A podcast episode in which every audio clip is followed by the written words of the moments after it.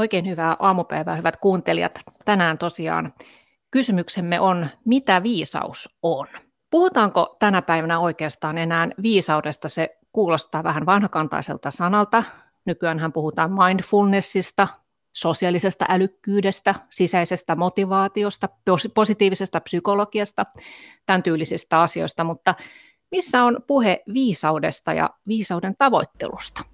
Jenni Spänner ja Eeva Kokallio. Tosi hyvä kysymys. Kiitos Sari, kun saadaan olla sun kanssa juttelemassa näistä asioista. Mm, toisaalta viisaudesta ehkä puhutaan paljonkin, että on useita kirjoja, joiden nimessä mainitaan viisaus, mutta siinä on sellainen kysymys, että usein niissä kun viisaus mainitaan, niin ei välttämättä lähdetä erettelemään, että no mitä se viisaus on, ja mitä se voisi olla, ja mitä viisaus tarkoittaa, ja miten viisaus määritellään. Että sen viisaus-sanan voisi aika monissa tapauksissa korvata sanalla hyvä tai toimiva esimerkiksi. Ja oikeastaan sen takia lähdettiin työskentelemään Evan kanssa kirjan maailmaan saattamiseksi, että pohditaan sitä, että mitä se viisaus oikeasti on. Viisaus on sanana kyllä kieltämättä van, vähän vanhanaikainen, että se, siihen liittyy tällainen pyhäilevä laatu. Sillä viitataan niin sellaiseen ihmisessä olevaan niin kuin mahdollisuuksien kenttään, mitä ihminen niin kuin parhaimmillaan saattaisi olla, että saattaa tuntua niin kuin tällaiselta koomiselta tai hiukan niin kuin vanhahtavalta, niin kuin alussa mainittiin. Ja tässä välissä mä esittelen siis päivän vieraani. Tässä oli äsken äänessä Eeva K. Kallio. Hän on psykologian tohtori ja dosentti Tampereen ja Jyväskylän yliopistoista. Ja, ja Eeva, sinähän siellä Jyväskylän yliopistossa myös johdat tutkimustiimiä viisaudesta, eikö vaan? Kyllä, meillä on koulutuksen tutkimuslaitoksessa Jyväskylän yliopistossa Viisaus ja oppiminen niminen tutkimusryhmä, johon on liittynyt useampia varsinaisia tutkijoita ja jossa on myös opiskelijoita, sekä väitöskirjaopiskelijoita että perusvaiheen opiskelijoita tekemässä niin kuin viisaudesta ja viisauteen liittyvistä eri alueista niin tutkimusta. Esimerkiksi viisauspedagogiikka on tällainen hyvin, hyvin oleellinen kysymys meillä, kuinka esimerkiksi sokraattisen dialogin kautta voidaan opettaa viisautta yliopisto-opetuksessa on yhtenä aiheena. Tuo onkin mielenkiintoista, että voiko viisautta opettaa? Ilmeisesti voi. Ja toinen vieraamme, vieraamme on Jenni Spännäri, teologian tohtori ja tutkija Helsingin ja Itä-Suomen yliopistosta. Ja Jenni ja Eeva, te olette tässä nyt yhdessä sen takia, että olette kirjoittaneet yhdessä kirjan Viisaus, käyttäjän opas. Siinä, siinä keräätte yhteen, mitä tieteellistä tietoa eri tutkimusalueilta viisaudesta on ja mistä siinä oikeastaan on kysymys.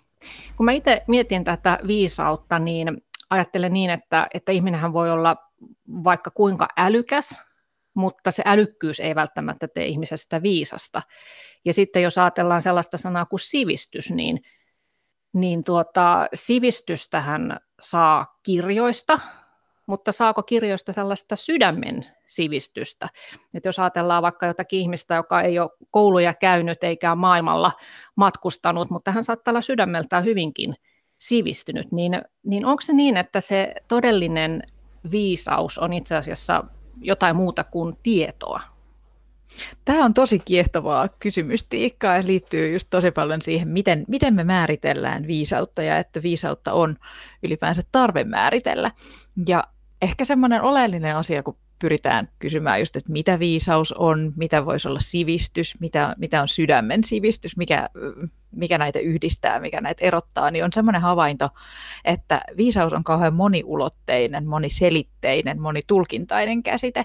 Ja se on oikeastaan yksi niistä ainoista asioista, joissa viisaustutkijat on keskenään samaa mieltä, että viisaus ei typisty mihinkään semmoiseen yhteen iskusanaan, mihinkään yhteen ulottuvuuteen, vaan että se, se on moniulotteista ja tilan, tilannesidonnaista. Ja toisaalta tässä on ehkä yksi syy siihen, kun Sari kysyi aluksi, että, että puhutaanko viisaudesta nykyisin paljon, niin voi olla, että se viisaus koetaan aika vaikeaksi käsitteeksi, ja sen takia sitä ei sitten ehkä haluta lähteä pureksimaan ja käyttämään. Ja tosiaan kirjassa me on tuotu esiin se, että mitä viisaudesta tiedetään, mutta myös halut, haluttiin tehdä käyttäjän opas, eli, eli se, että miten sitä omaa viisautta voi kasvattaa ja miten sitä voi käyttää. Joo, puhutaan siitä vielä tässä sitten myöhemmin just, että miten sitä voi kasvattaa. Se on erittäin mielenkiintoinen kysymys ja teillä on siihen myös ihan tuossa kirjassa käytännönkin harjoituksia, että miten voi, voi tuota omassa arjessaan harjoituttaa niitä omia viisauden taitojaan. Mutta ö, ö, jos ajatellaan sitä, että meillä tosiaan sitä tietoa on olemassa yllin kyllin, mutta onko niin, että itse asiassa arvojen, siis sen niin kuin, eettisesti perusteltu kompanssi, joka ohjaa meidän toimintaamme, niin niiden arvojen pitäisi olla tiedon yläpuolella. Eli onko se juuri sitä viisautta? Siis se, että, että on viisautta tehdä tietoon pohjautuvia ää, päätöksiä, mutta niin, että niitä päätöksiä ohjaa arvot. Tämä on eri, erittäin hyvä tämmöinen niin kuin tiivistelmä, kuinka myös minä näen tällä hetkellä tämän viisauden käsitteen. Että jos ihan henkilökohtaisesta niin kuin määritelmästä niin kuin puhutaan, niin minä niin kuin määrittelen viisauden niin kuin ihmisen ideaalitilaksi, semmoiseksi tilaksi, johon me niin kuin jollakin lailla, johon me halutaan niin kuin liittää tällaisia korkeimpia arvoja, niin kuin tällaisia hyvin pitkälle kehittyneitä arvoja, että tällainen korkea ihmisen kehityksen aste – kuten myös tällainen niin kuin korkea sivistyneisyys on. Ja mitä tulee niin kuin tiedon ja sitten arvojen väliseen suhteeseen, niin nimenomaan arvot, liittyy, arvot ja eettisyys liittyy viisauteen, mutta silloin tullaan siihen kysymykseen myös, että kuka määrittää niitä arvoja, mistä me tiedämme, että tietyt arvot on korkeampia kuin jotkut muut arvot.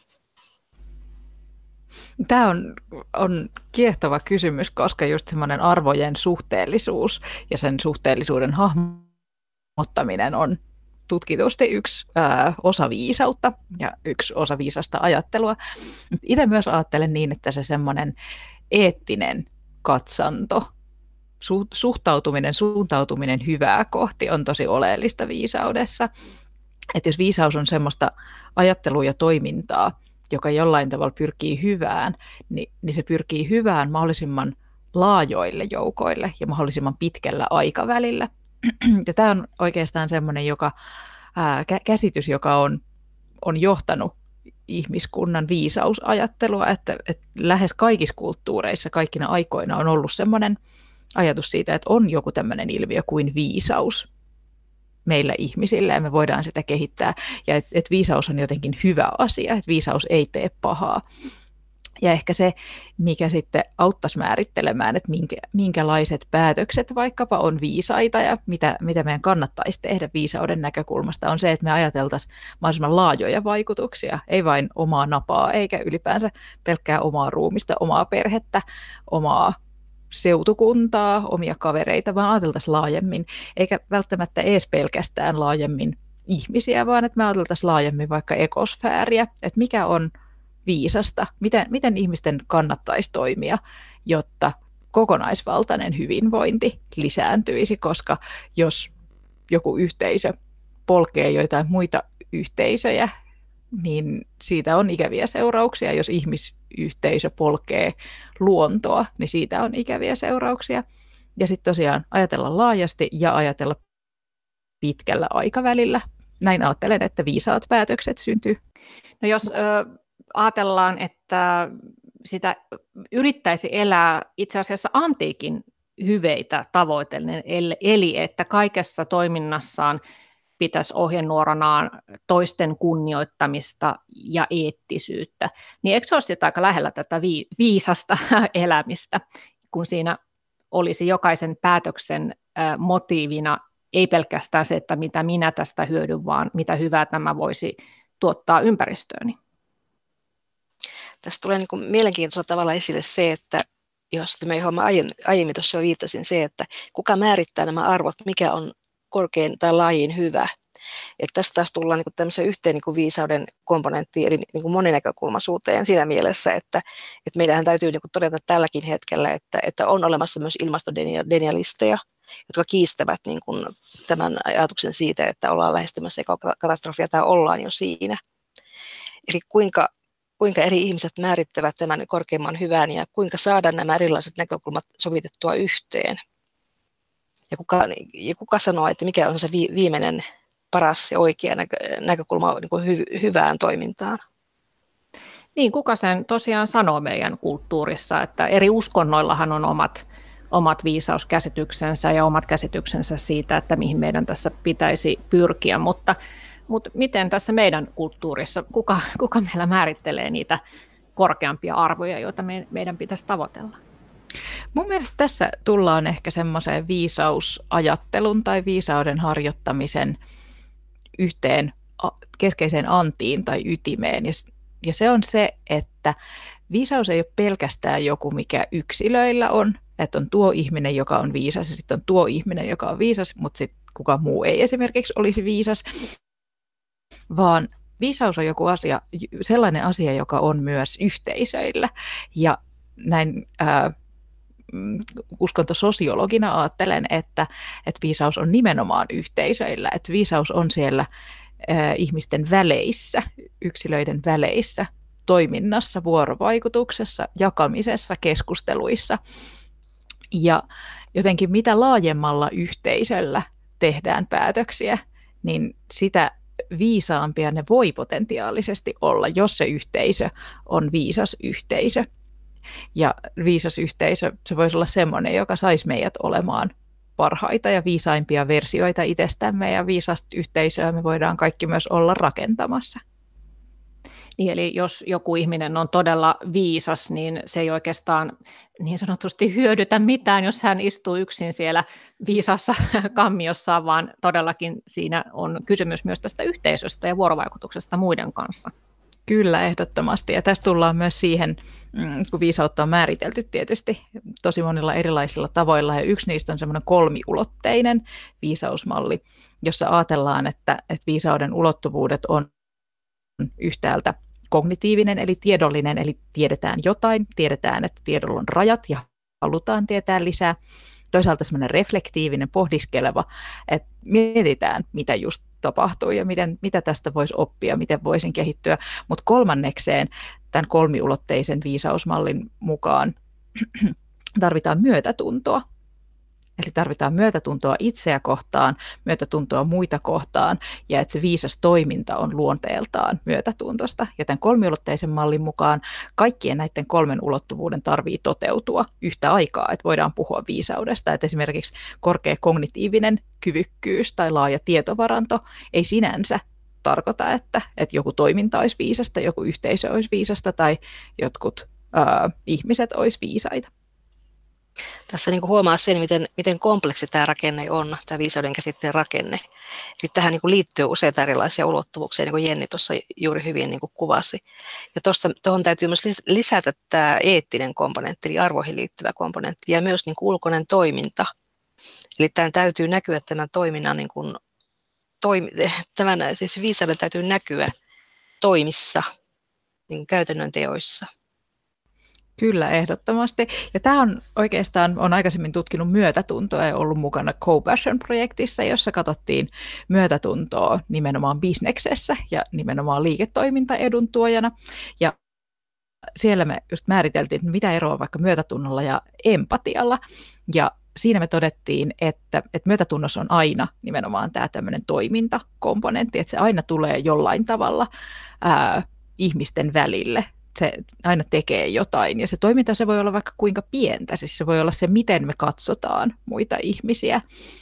Se voi olla ihan valtavan suuri teko, se voi olla elämää mullistava teko, se voi olla se, että asettaa oman henkensä ja terveytensä alttiiksi muiden puolesta, mutta se voi olla tosi pieni teko, mutta se on aina jonkinlainen teko.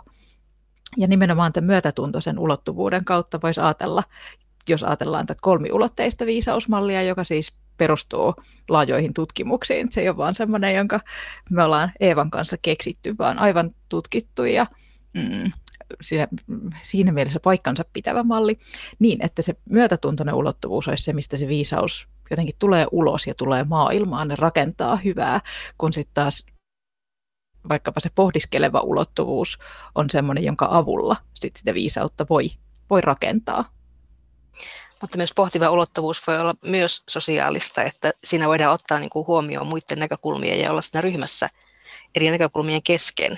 Kyllä, tosiaankin. Ja se, sekin on todettu tutkimuksissa, joita me Eevan kanssa siteerataan siellä viisauskäyttäjän opaskirjassa, että, että nimenomaan silloin, kun me saadaan pohtia elämää yhdessä muiden kanssa, niin, niin silloin sillä on erityisen hyviä seurauksia meidän omalle viisastumiselle. Joo, tässä oli äänessä tutkija Jenni Spänner ja lisäksi mukana dosentti Eeva K. Kallio.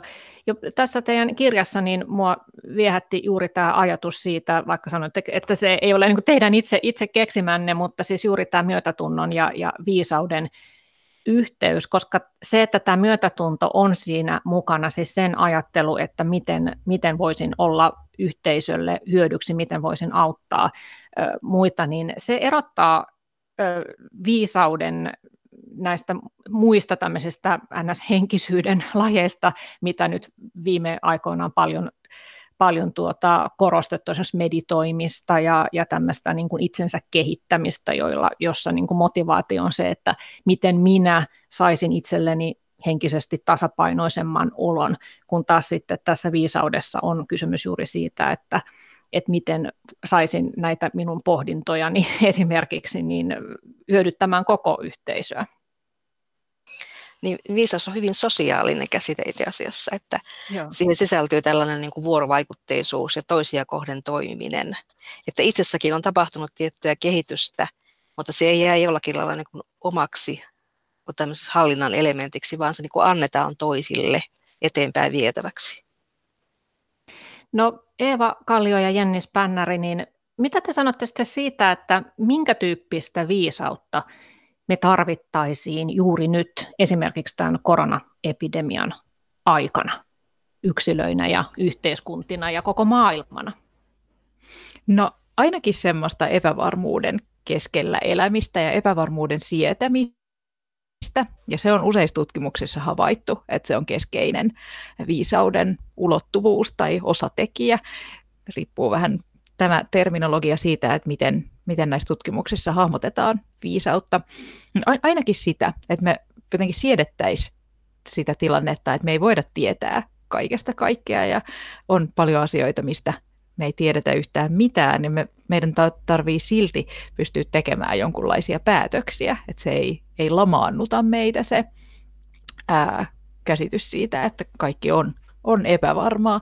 Ja, ja myös, myös se semmoinen tietynlainen asioiden kompleksisuuden ymmärtäminen, se, että on paljon kysymyksiä, mihin ei ole yhtä oikeaa vastausta, että että tarviiko sitä edes löytää sitä oikeaa vastausta, vaan tehdä, tehtäisikö me vaan päätöksiä nyt tämmöisinä vajavaisina ihmisinä, kun ollaan niillä vajavaisilla tiedoilla kuin meillä on. Ja sitten toisaalta, että me uskallettaisiin tukeutua yhteisöön, kun me tehdään niitä päätöksiä, ja tietysti sen yhteisön asiantuntemukseen myös, että ei millään välttämättä huutoäänestyksellä ää, pohdita, että mitä mun tarvitsisi tehdä omassa elämässäni, että kysynpä sitä mahdollisimman monilta, vaan että, että olisi sellainen yhteisö, jonka kanssa – voidaan pohtia päätöksiä.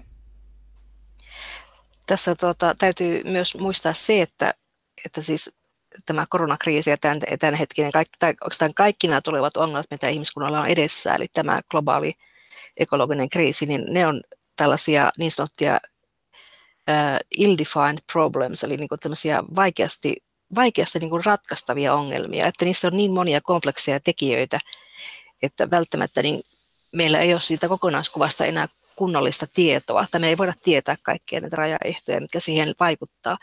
Mutta tämä ei poissulje sitä, että joissakin ongelmatyypeissä ihmisillä edelleenkin on niin järkevää ja luontaista ja välttämätöntä käyttää tämmöistä niin normaalia loogista päättelyä, eli että 2 plus 2 on edelleen neljä.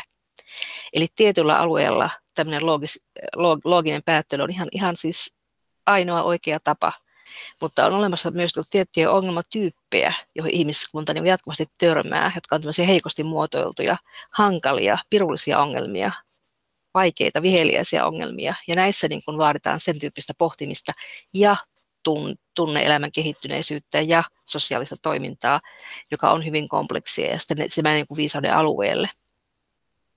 Ilman muuta.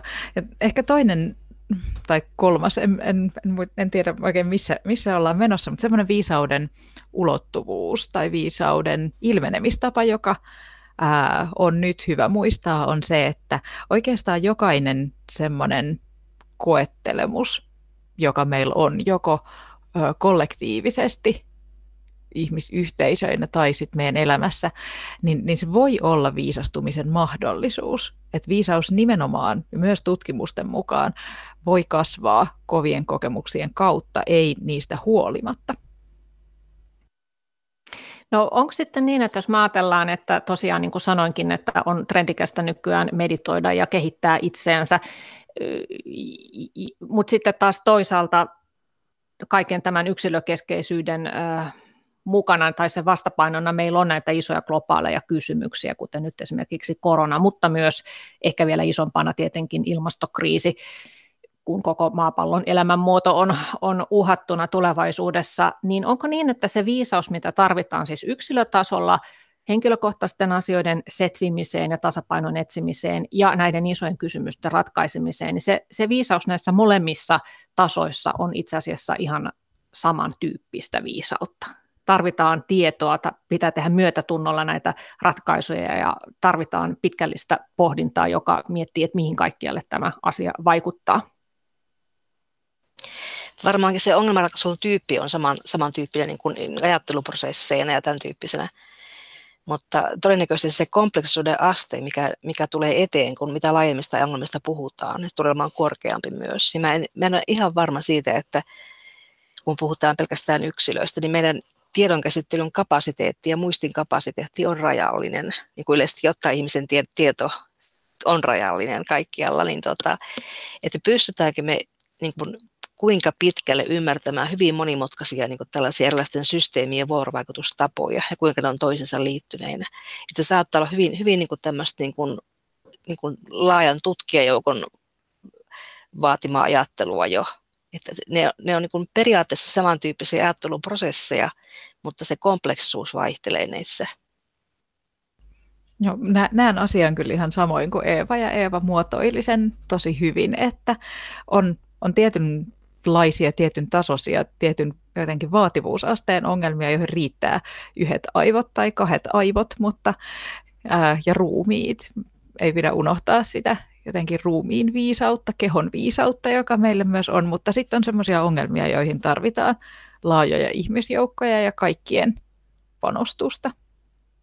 Mutta tässäkin on mun mielestä huomattava se, että, että tämä viisauden määritelmään liittyvä rajallisuuden idea tulee myös tässä esille että, että myös se on tunnistettava tai tunnustettava niin kuin ihmiskuntana, että meillä välttämättä ei ole tietoa joistakin tekijöistä, jotka vaikuttaa tällä hetkellä. Se voi olla tulevaisuudessa tietoa, mutta tällä hetkellä ei ole. Tässä kun on edellä paljon puhuttu tästä myötätunnosta, että se, se liittyy olennaisesti viisauteen ja viisaisiin päätöksiin, niin, niin millaista, millaista viisautta teidän mielestä tarvitaan siinä, että sitä myötätuntoa yleensä yhteiskunnassa saataisiin lisättyä, jotta ei oltaisi niin suvaitsemattomia ja jotta ei olisi niin voimakasta vastakkainasettelua, mitä nyt on nähty tässä viime vuosina meidänkin kulttuurissamme. Myötätuntoon liittyy, niin kuin tuossa jo mainitsin, siihen liittyy kaksi puolta. Että siinä on myötätunto itseä kohtaan ja myötätunto muita kohtaan. Ja nämä joskus tuntuu olevan sillä tavalla linkkautuneina toisiinsa. Että jos myötätuntoa on hankala tuntea muita kohtaan, niin se voi liittyä siihen, että se on hankala tuntea itseä kohtaan. Ja tietysti näitä molempia puolia pystyy kehittämään, jos, jos siihen kehittämiseen on motivaatio. Ja myötätunto on semmoinen ihmisen kyky, se on meihin sisäänrakennettu kyky ja meillä on lukuisia fyysisiä prosesseja. Meillä on kokonaisia peilijärjestelmiä, meillä on vagushermo, joka aktivoituu prososiaalisessa eli positiivisessa sosiaalisessa vuorovaikutuksessa. Et, et me kaikki ollaan kykeneväisiä siihen, mutta me ollaan ehkä saatu eri tavoin harjaannusta myötätunnon osoittamiseen, tuntemiseen ja niihin myötätunnon tekojen tekemiseen meitä ehkä rajoittaa tietynlaiset sosiaaliset säännöt ja rakenteet, että kuka saa tehdä mitä ja saako ihmiselle hymyillä ja mitä seurauksia siitä on, jos katson ystävällisesti jotain toista ihmistä, jos on tietyssä asemassa. Ja voinko suhtautuu muihin ihmisiin kuin ihminen ihmiselle, jos on vaikka johtavassa asemassa, tai voiko feissarille hymyillä, voiko kerjäläiselle hymyillä näitä, näitä kaikkia rakenteita voidaan, rakenteita voidaan myös analysoida ja purkaa, että se ei ole vain ihmisen jotenkin oma syy, että sinä siellä et ole tarpeeksi myötätuntoinen, mutta mut jokainen meistä voi työstää sitä sekä itsemyötätuntoa että myötätuntoa muita kohtaan. Mutta sitten yksi semmoinen pointti, joka, jonka eräs viisas ryhmä, jonka kanssa puhuttiin viisaudesta ja myötätunnosta, nosti esiin, oli, että me katsottiin videoita, joissa ää, eri eläinlajit ää, hoivasi ikään kuin toisen eläinlajin poikasia. Ja siinä oli myös tämmöinen leijona, naaras leijona, joka oli vähän ikään kuin adoptoinut kauriin poikasen ja hoivasi sitä tietysti rajallisilla taidoilla ja rajallisella tai eri, eri eläinlajin maitomäärällä, mutta, mutta joku siinä ryhmässä sanoi, että niin, että sillä leijonalla ei ollut nälkä. Ja se, se oli kauhean voimakas havainto mulle, koska se osoitti myös sen, että, että jos meillä itsellämme on semmoinen olo, että me ollaan jääty paitsi jostain, jos me itse kaivattaisiin myötätuntoa, jos, jos meillä on semmoinen henkinen nälkä, niin sitten me, meidän äh, kyky ja mahdollisuus osoittaa myötätuntoa muille on myös heikentynyt. Et tässäkään ei voida laittaa ihmisen omalle vastuulle pelkästään, että sinun pitää nyt repiä se myötätunto jostakin itsestäsi, vaan me voidaan olla luomassa semmoista yhteisöä ja yhteiskuntaa, joissa ihmisiltä puuttuisi mahdollisimman vähän, jotta se myötätuntoisuus pääsisi esiin. Mm, perusturvallisuus ja perusasiat pitää olla ensin totta kai kunnossa. Puhutaan seuraavaksi sitten siitä, että miten viisautta voi kartuttaa. Ja nyt esi- eka kysyisin Eevalta, että kun sä oot paljon, paljon tuota, kirjoittanut tästä sisäisestä pohdinnasta, järkevästä, viisaasta pohdinnasta, niin, niin tuota, millaista pohdintaa se vaatii, jos ajatellaan ihan nyt yksilötasolla, että pitäisi tehdä viisas päätös? Millaista ajattelutyötä se vaatii? Ensinnäkin se vaatii avoimen asenteen ja halun niin kuin, äh, kypsyä ja halun niin kuin kehittää ja nähdä yhä enemmän asioita. Että tietty sellainen ekspansiivisuus. Että esimerkiksi jos tutustuu erilaisiin vaikka filosofisiin koulukuntiin, niin, niin se, että se, siinä voi niin kuin ymmärtää erilaisia niin kuin tapoja hahmottaa sama ilmiö ilman, että niin kuin torjuu niitä välittömästi. Ja se pilvästi sisältää myös sen, että täytyy olla tietynlaista itseymmärrystä ja itsereflektiota, että havaitsee oman tämmöisen kielteisen reaktionsa, että minä en pidä tuosta ja heitetäänpä se pois vaan sen sijaan, että ahaa, tähän ajattelet täysin eri tavalla kuin minä, että mielenkiintoista, minkä takia. Et tämän takia mä esimerkiksi, niin kun mä oon käynyt keskustelua jotenkin, jotenkin ilmastodenialistien kanssa ja, ja maahanmuuttovastaisten kanssa, niin mulla ainakaan ei ole torjunta se ensimmäinen asia, vaan mä kiinnostaa niitä ihmisten argumentit. Ja haluan päästä keskustelemaan heidän kanssaan. Tämä välttämättä aina ei toimi, ja tällä on, tälläkin on rajansa tällä menetelmällä, mutta mä niin kuin avoimuus on myös tämmöinen niin viisauden komponentti, että mä jotenkin sitä niin kuin alleviivasin tässä. Onko tämä juuri sitä, mistä olet kirjoittanut, että pitäisi vaihtaa sellainen yksinäkökulmaisuus moninäkökulmaisuuteen? Kyllä, kyllä, jossakin määrin, mutta mä sanon, että tämä on, tämä on suhteellinen ilmiö tämäkin, tämä yksi ja moninäkökulmaisuus. Niin kuin tässä aiemmin viittasin siihen, että yksinäkökulmasta ajattelua voidaan välttämättä vaatia esimerkiksi loogisessa päättelyssä. Ei ole olemassa kuin muuta kuin yksi oikea lopputulema tietystä päättelyketjusta. Mutta tietynlaisissa toisissa ongelmissa niin monien näkökulmassa on ainoa järkevä vaihtoehto. Ja ne useimmiten on ihmissuhteisiin liittyviä. Mm, tosiaan, niin just kun Sari kysyi, että, että miten me voidaan sitten näiden eri vaihtoehtojen ihmissuhteiden keskellä. Viisasto ja Eeva mainitsi avoimuuden ja sitten semmoisen pohtivuuden. Niin tätä on tutkittu tietysti tosi paljon, koska yksi viisaustutkimuksen ehkä semmoinen eteenpäin ajava voima on se, että no, no miten me saadaan lisää viisautta, että m- miten tämä tehdään, mit, miten elämää eletään ja mitä tästä voisi oppia. Niin ää, itävaltalaisen tutkimusryhmä, jota johtaa ää, Judith Glück, niminen professori, niin, niin ne on todennut, että, että me voitaisiin kasvaa esimerkiksi koettelemuksista, muistakin elämänkokemuksista viisaammiksi, niin me tarvitaan neljää erilaista resurssia, voimavaraa, joista kaksi on just tämä Eeva mainitsema avoimuus ja pohtivuus, mutta ne kaksi muuta on ensinnäkin tunnetaidot, että me voidaan ymmärtää omia tunteita ja ilmaista omia tunteita. Ja tähän tietysti liittyy siihen, että minkälaisiin sosiaalisiin vuorovaikutustilanteisiin se sitten johtaa ja minkälaisiin sosiaalisiin taitoihin se johtaa. Ja sitten se neljäs ulottuvuus, mitä me tarvitaan, neljäs voimavara, on elämänhallinnan tunne. Eli meillä on sellainen kokemus, että me voidaan jotenkin vaikuttaa elämään ja me voidaan luottaa tulevaisuuteen, me tehdään jotain semmoista, joka vaikuttaa meidän ympäristöön. Sitten voi myös miettiä sitä, että erilaisissa filosofisissa koulukunnissa ja uskonnoissakin on ollut myös tämmöisiä niin sanottuja henkisiä harjoituksia, eli sisäisiä harjoituksia, joilla tietoisesti myös kehitetään tiettyjä ominaisuuksia itsessä. Ja esimerkiksi jossakin itäisissä näissä, näissä kulttuureissa on ollut kamppailulajeja, joissa on hyvin syvällinen filosofia taustalla, joka sekin tähtää ihmisenä kehittymiseen. Eli myös niin kuin työskentelyä itsessä, mitä, mistä mä oon aiemmin aika paljonkin puhunut siitä, että, että vaikka tämä ilmenee sosiaalisuudessa tämä tietty viisauden elementti, niin se edellyttää sitä, että ihminen on työskennellyt myös itsessään tiettyjä asioita, reflektoinut omia kokemuksiaan, oppinut kokemuksistaan, työstää niitä jollakin tavalla. Kyllä, ja siinä meidän kirjassa on muutamia näitä harjoituksia mainittu, ja mun mielestä on ollut kahden arvokasta se, että Eeva on tuonut nimenomaan esimerkiksi sen askeleiden kuuntelu, tämmöisen liikemeditaatioharjoituksen osaksi sitä kirjaa, että sitä pohdintaa ja itsen pohdintaa, niin sitä voi tehdä tosi monella tavalla muutenkin kuin perinteisesti mietiskelemällä tai tietoisuustaitoharjoitteilla, vaan ihan myös tekemällä asioita. Joo, toi oli mielenkiintoista, mitä sanoit Eeva tuosta itäisistä perinteistä, että esimerkiksi taolaisuudessa puhutaan sisäisestä kultivoinnista ja, ja monissa tällaisissa itäisissä viisausperinteissä on, on tällaisia pitkiä harjoitusteitä, jotka pitää menestyksekkäästi läpikäydä, jotta sitten voisi saavuttaa viisautta, niin meidän kulttuurissahan ei ole tällaista, tällaisista harjoitusteista puhettakaan, mutta pitäisikö olla ja millaisia ne voisi olla sitten tämmöinen joku askel askeleelta kohti, kohti korkeampaa viisautta. Ja voitaisiko sitä esimerkiksi opettaa ihan kouluissa?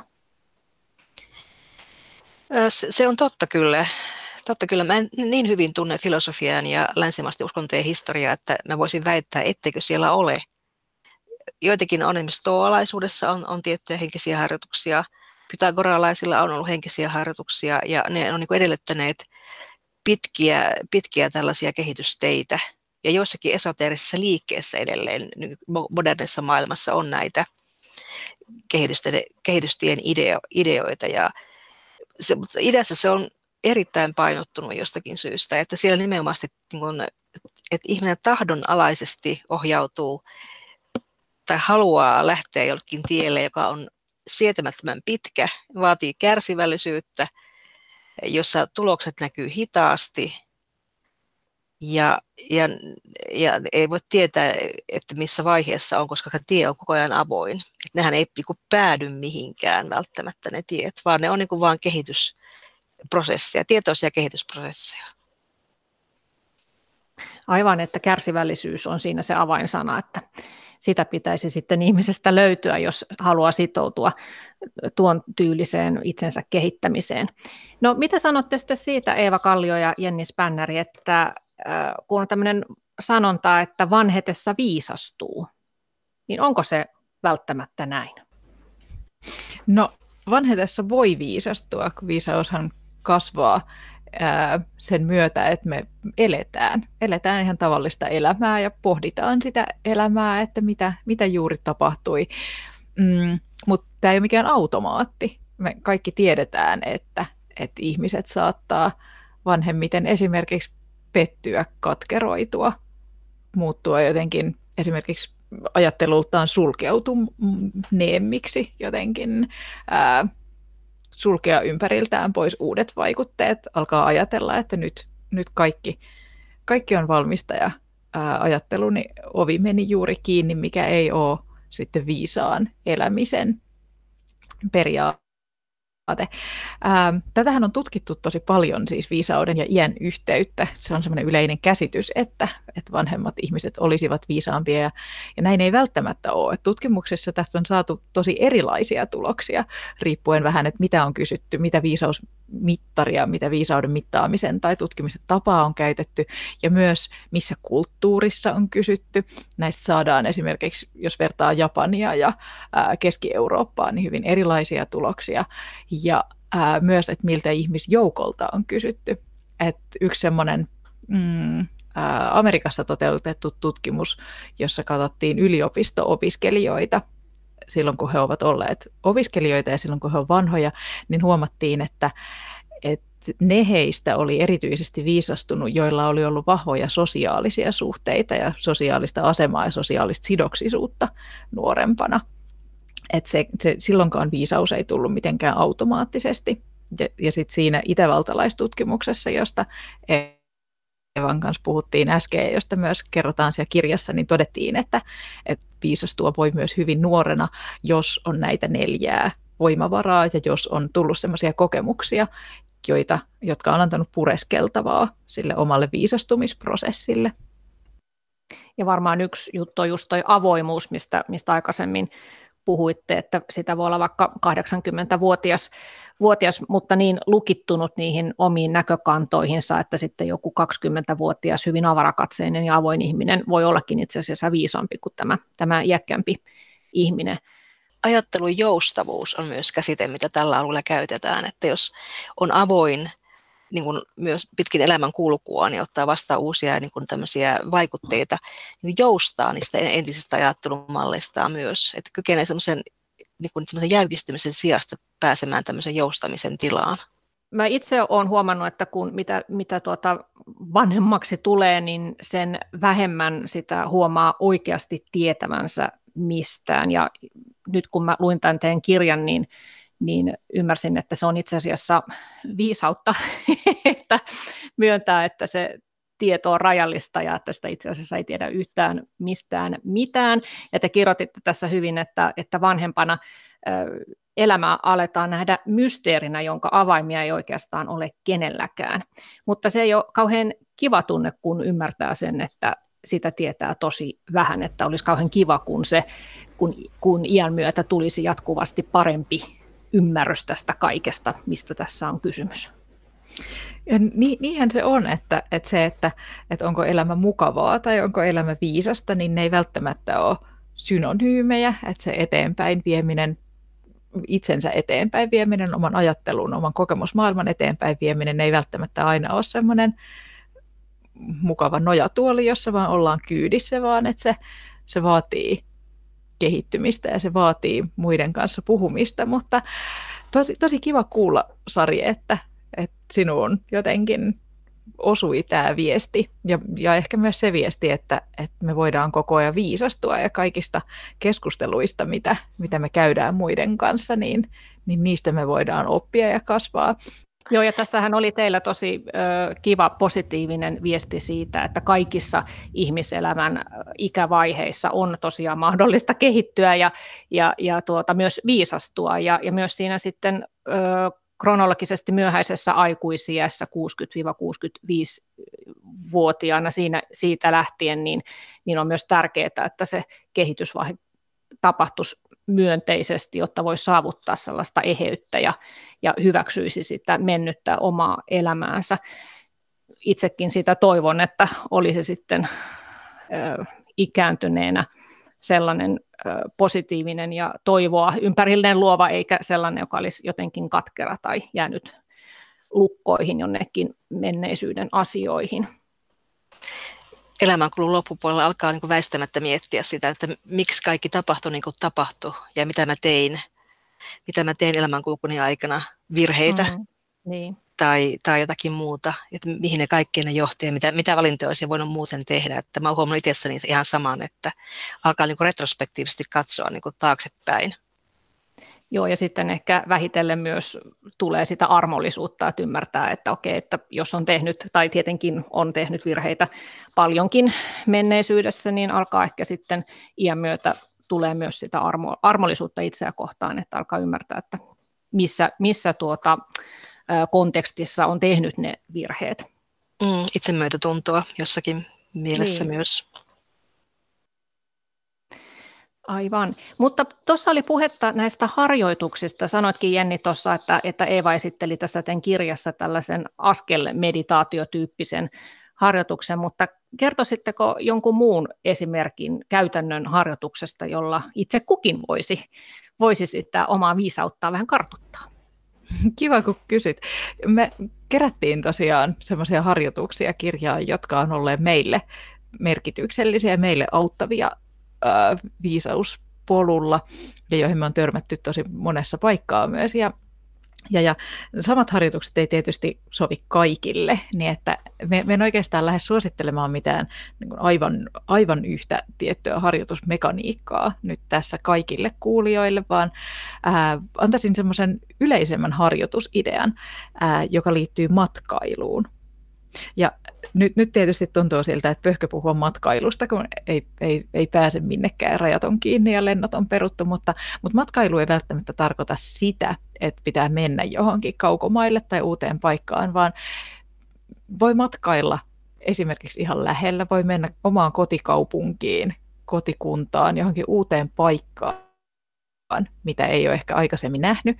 Ja ei ainakaan aikaisemmin kattanut sillä matkailijan silmin, niin kuin näkisi ensimmäistä kertaa, että mitenköhän tuollakin ihmiset asuu. Ja tästä pääsee tonne, ettenpä aikaisemmin mennyt sinne. Ja mitä se voisi tarkoittaa, tai matkailla jonkun muun elämään, esimerkiksi kaunokirjallisuuden avulla, tai matkailla johonkin aivan uusiin paikkoihin, vaikkapa katsomalla luonto-ohjelmaa, ja ottaa siihen semmoisen avoimen asenteen, niin kuin meillä usein matkoilla on, että no minkäköhän laista tämä on ja mitä voisin tästä ymmärtää uudelleen, niin suosittelisin tämmöistä matkailuharjoitusta, että mikä, mikä se sun tapa matkailla on, sitä en tiedä enkä lähde määrittelemään, mutta, mutta matkailijan asenteella eteenpäin, niin semmoista kannattaisi mun mielestä harjoitella.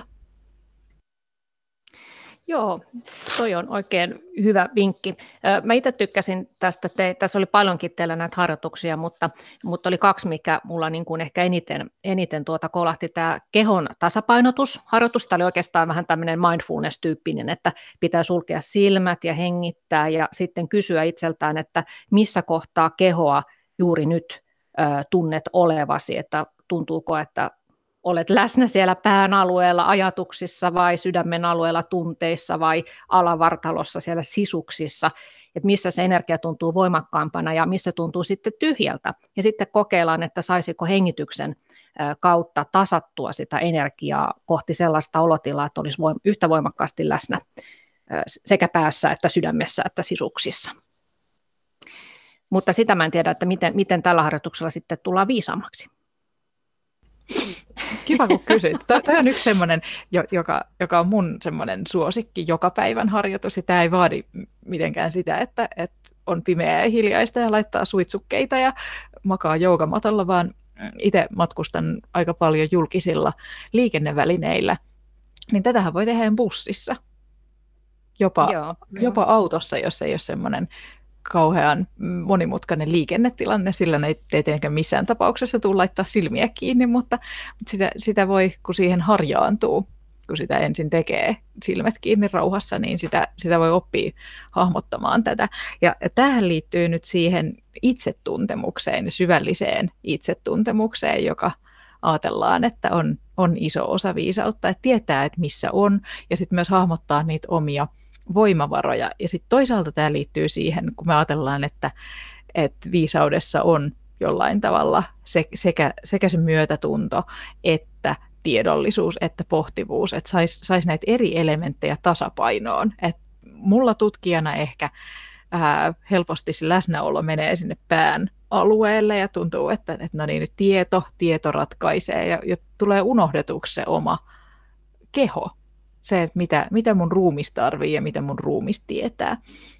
Et siinä on siis sekä tämä itsetuntemuspuoli että tämmöinen niin yleinen tasapainopuoli, se on ajatus, joka kuuluu viisauteen, ja sitten semmoinen myös se avoimuus viesteille, jotka tulee muualta kuin sieltä. Esimerkiksi mulle viestit tulee helposti kirjoista ja päästä ja internetin välityksellä, että se on semmoista tiedollista se viestin tuonti, että on avoin munkin tyyppisille viesteille. Joo, ja nimenomaan Mä... myös kehon viesteille, että kehohan voi olla mieltä viisaampi. Joo, sano vaan Eeva. tähän liittyy siihen kehollisen viisauden ideaan, mikä siinä kirjassa tulee myös esille. Ja mistä oli tämä askeleiden kuuntelu on eräs esimerkki myös, että usein niin kun esimerkiksi Taitsi ja Qigong harjoituksessa me aloitetaan tämmöisellä kehon skannauksella, että missä kohdassa me ollaan. Eli se, se on osa sitä kehitystietä, jos lähtee niin kuin kehollista tietä käyden niin kuin kehittämään niin kuin omaa oivalluskykyä omasta, omasta sisäisyydestään. No Eva Kallio ja Jenni Spanner, vielä palaan tähän viisauden opettamiseen, niin, niin mitä mieltä olette siitä, että miten meidän koululaitos ja esimerkiksi yliopistokoulutuskin, niin, niin pyrkivätkö ne tällä hetkellä kasvattamaan viisautta? Ja millaisia aineita pitäisi opettaa, että se viisaus karttuisi meissä ihmisissä? Ensinnäkin tästä täytyy sanoa se, että osa tutkijoista sanoo ja väittää, että viisautta ei voi opettaa. Se on ainoastaan opittua. Eli se on niin kokemustietoa, joka me niin ammennetaan meidän omasta kokemusvarastosta. Mutta opetuskokeiluja koko ajan on tehty. Esimerkiksi Monika Ardelt, jonka malli tässä on jo aiemmin viitattu, niin on, on tehnyt opetuskokeiluja Yhdysvalloissa, jossa yliopisto-opiskelijat ovat niin kuin lukeneet ja reflektoineet erilaisia vanhoja viisaustekstejä, esimerkiksi niin kuin Bhagavad Gitaa ja buddhalaisuuden eri tekstejä ja kristinuskon ja Markus Aureliuksen filosofian tekstejä, käyneet niistä keskusteluja, kirjoittaneet niistä ja työskennelleet tällä tavalla niin kuin puolisen vuotta, niin on havaittu, että, että heidän niin kuin viisaus arvonsa mittarilla, tämä on käytetty tutkimuksessa, on, ovat niin kuin tämän puolen vuoden kuluttua nousseet. Eli tämä, sitä pystytään myös opettamaan. Mutta siinä niin täytyy palata jonkinlaisiin tämmöisiin, niin kuin, siinä, siinä täytyy keskittyä näihin, näihin siis erilaisiin niin kuin viisausmalleihin ja teksteihin ja perinteisiin. Niitä täytyy reflektoida pitkälti ryhmässä ja yksikseen ennen kuin se oppiminen tapahtuu. Että kyllä tämän tyyppisiä tutkimustuloksia on ollut, että sitä voidaan kehittää. Ja tällä hetkellä jotkut, jotkut niin kuin, tutkijat esimerkiksi Robert Sternberg, joka on yksi huippututkijoita viisaustutkimuksen alueella, väittää, että yliopisto on niin hukannut tämän tehtävänsä sivistyksen ja viisauden niin opettamiseksi. Että yliopistossa niin kuin jollakin annetaan vain opiskelijoille enää tietoa, että se on niin mekaanista tiedon siirtämistä ja tiedon tuottamista. Mutta se, se pointti niin kuin ei ole siinä, vaan siinä, että jos opettaa, kuinka sitä tietoa tulee käyttää yhteiskunnassa ja omassa ammatissa. Eli millä tavalla toimii eettisesti myöhemmin työelämässä. Ja tämä on Joo, ilman useamman, muuta. Useamman muunkin siis tutkijan tämänhetkinen näke, näkemys, että, että yliopisto on mennyt niin kuin vähän väärään suuntaan.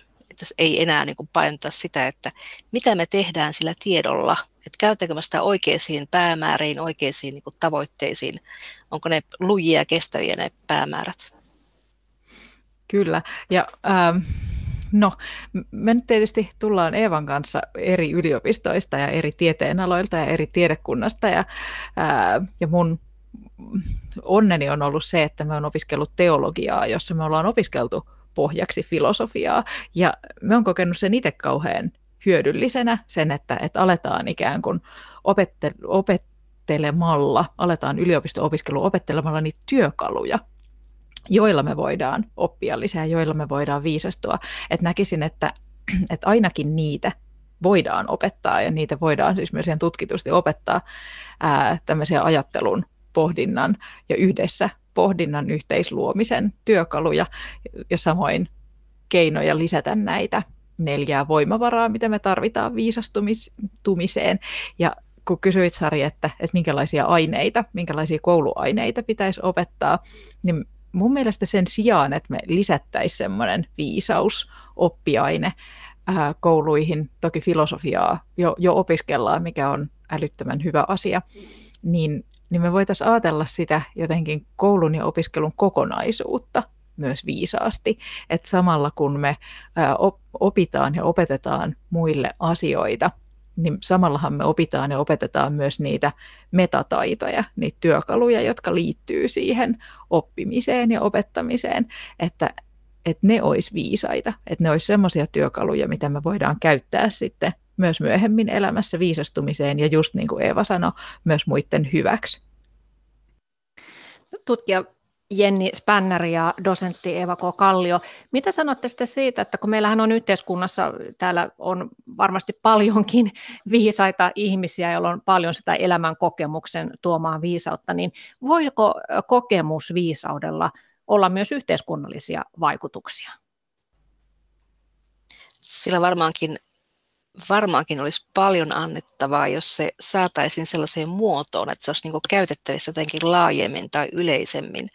Ja tällä hetkellä me painopiste on nopean mekaanisen tiedon tuottamisessa, keskiarvoisten tie- tietojen tuottamista tietystä ryhmistä, mutta se kokemustieto, mikä on elämän kokemuksella ihmis- ihmisissä kaikissa, niin se teki jää peittoon. Sitten sitä ei kuunnella. Siihen ei ole tällaisia niin kuin menetelmiä tai välineitä tai opinahjoja, jossa se voidaan niin kuin tuoda esille ja houkutella esille niin kuin tulevan niin kuin sukupolven käyttöön. Mä oon ainakin, kun olen tehnyt tutkimusta vanhempien ihmisten, eläkeikäisten ihmisten piirissä, niin mä oon ainakin oppinut siitä kokemusviisaudesta valtavasti. Ja, ja sillä on mun nähdäkseni annettavaa nimenomaan, nimenomaan yhteiskunnassa. Ja mitkä sitten voisi olla niitä semmoisia keinoja, ja alustoja, miten kokemusviisaus saataisiin mm, meidän muidenkin käyttöön, niin mm, monissa kulttuureissa ja itse asiassa monissa järjestöissä on nyt alettu, alettu koota tämmöisiä elders-ryhmiä, joissa on siis vanhempia, kokeneempia sen ryhmän jäseniä tai sen ryhmän toimintaa jollain tavalla tuntevia jäseniä, jotka ei ole ikään kuin ohjausryhmä sanan varsinaisessa mielessä ei ole esimerkiksi yrityksen hallitus tai ei ole yhdistyksen ää, sinänsä joku toimiva elin, vaan toimii semmoisena elimenä, jonka kanssa päättäjät voi keskustella, jolle ne voi tuoda jotain ajankohtaisia teemoja sen organisaation tai sen järjestön toiminnassa. Ja, ja myös, että se tuo yhteen sit mahdollisimman erilaisia näkökulmia, että siellä ei ole vaan mm, ikään kuin ihmisiä antamassa jotain tietyn suuntaista neuvoa, vaan just pohtimassa erilaisilla hatuilla, erilaisilla näkökulmilla asioita, niin näkisin, että tämmöiset kokemusviisausryhmät erilaisissa organisaatioissa, esimerkiksi kunnissa, esimerkiksi ää, järjestöissä, esimerkiksi yrityksissä, isoissa yrityksissä, niin näillä voisi olla tosi paljon annettavaa. Kyllä, että tuotaisiin yhteen eri ikäisiä ja eri kokemuksella varustettuja ihmisiä. No lopuksi sitten kysymys siitä, että voisiko viisauden tutkimuksesta tulla vielä jonain päivänä semmoinen suuri oppiala, jossa eri alojen asiantuntijat työskentelevät yhteisymmärryksessä ja sitä kautta sitten voitaisiin päästä kohti sellaista tilaa, että laajoja ihmisjoukkoja ja ekosysteemejä koskevia päätöksiä tehtäisiin viisaasti. Kyllä voisi. Toiveikas vastaus. Melko varmasti, vaikka yleensä en sano varmasti mistään asiasta. Kyllä todennäköistä on, että varmaankin tulee, tulee tämmöinen, niin kuin, ja se on jo nyt näkyvillä tutkimuksen kentällä, että tutkitaan valtavasti. Ja varmaankin maailman haasteet on sellaisia, että niin kuin vaaditaan laajempia näkökulmia ja kokonaisvaltaista ajattelua ja myös tunnetta. Kyllä, ajattelua ja tunnetta molempia. Mutta ensin pitää varmasti lähteä ihan sieltä ruohonjuuritasolta ja miettiä sitä ihan omaa elämää ja omaa tapaa ajatella, mikä voisi olla juuri minun tapani viisastua. Kyllä, se, se on se viisauden lähtökohta, just se semmoinen orientaatio, halu viisastua, uskallus pohtia itseä ja omaa elämää. Ja sitä, sitä me voidaan kaikki tehdä, että meidän ei tarvitse olla kuuluisia ja meidän ei tarvitse olla missään hienoissa asemissa, eikä meidän tarvitse olla viisaustutkijoita eikä ää, kuulua hienoihin järjestöihin, vaan me voidaan jokainen rakentaa viisautta omassa elämässä ja omassa lähipiirissä. Arjen viisautta. Kiitoksia. Tähän on hyvä lopettaa Jenni Spänner ja Eeva Kallio. Kiitoksia teidän viisaista ajatuksistanne ja oikein hyvää päivänjatkoa teille hyvät kuuntelijat ja kiitos kun olitte siellä kuulolla.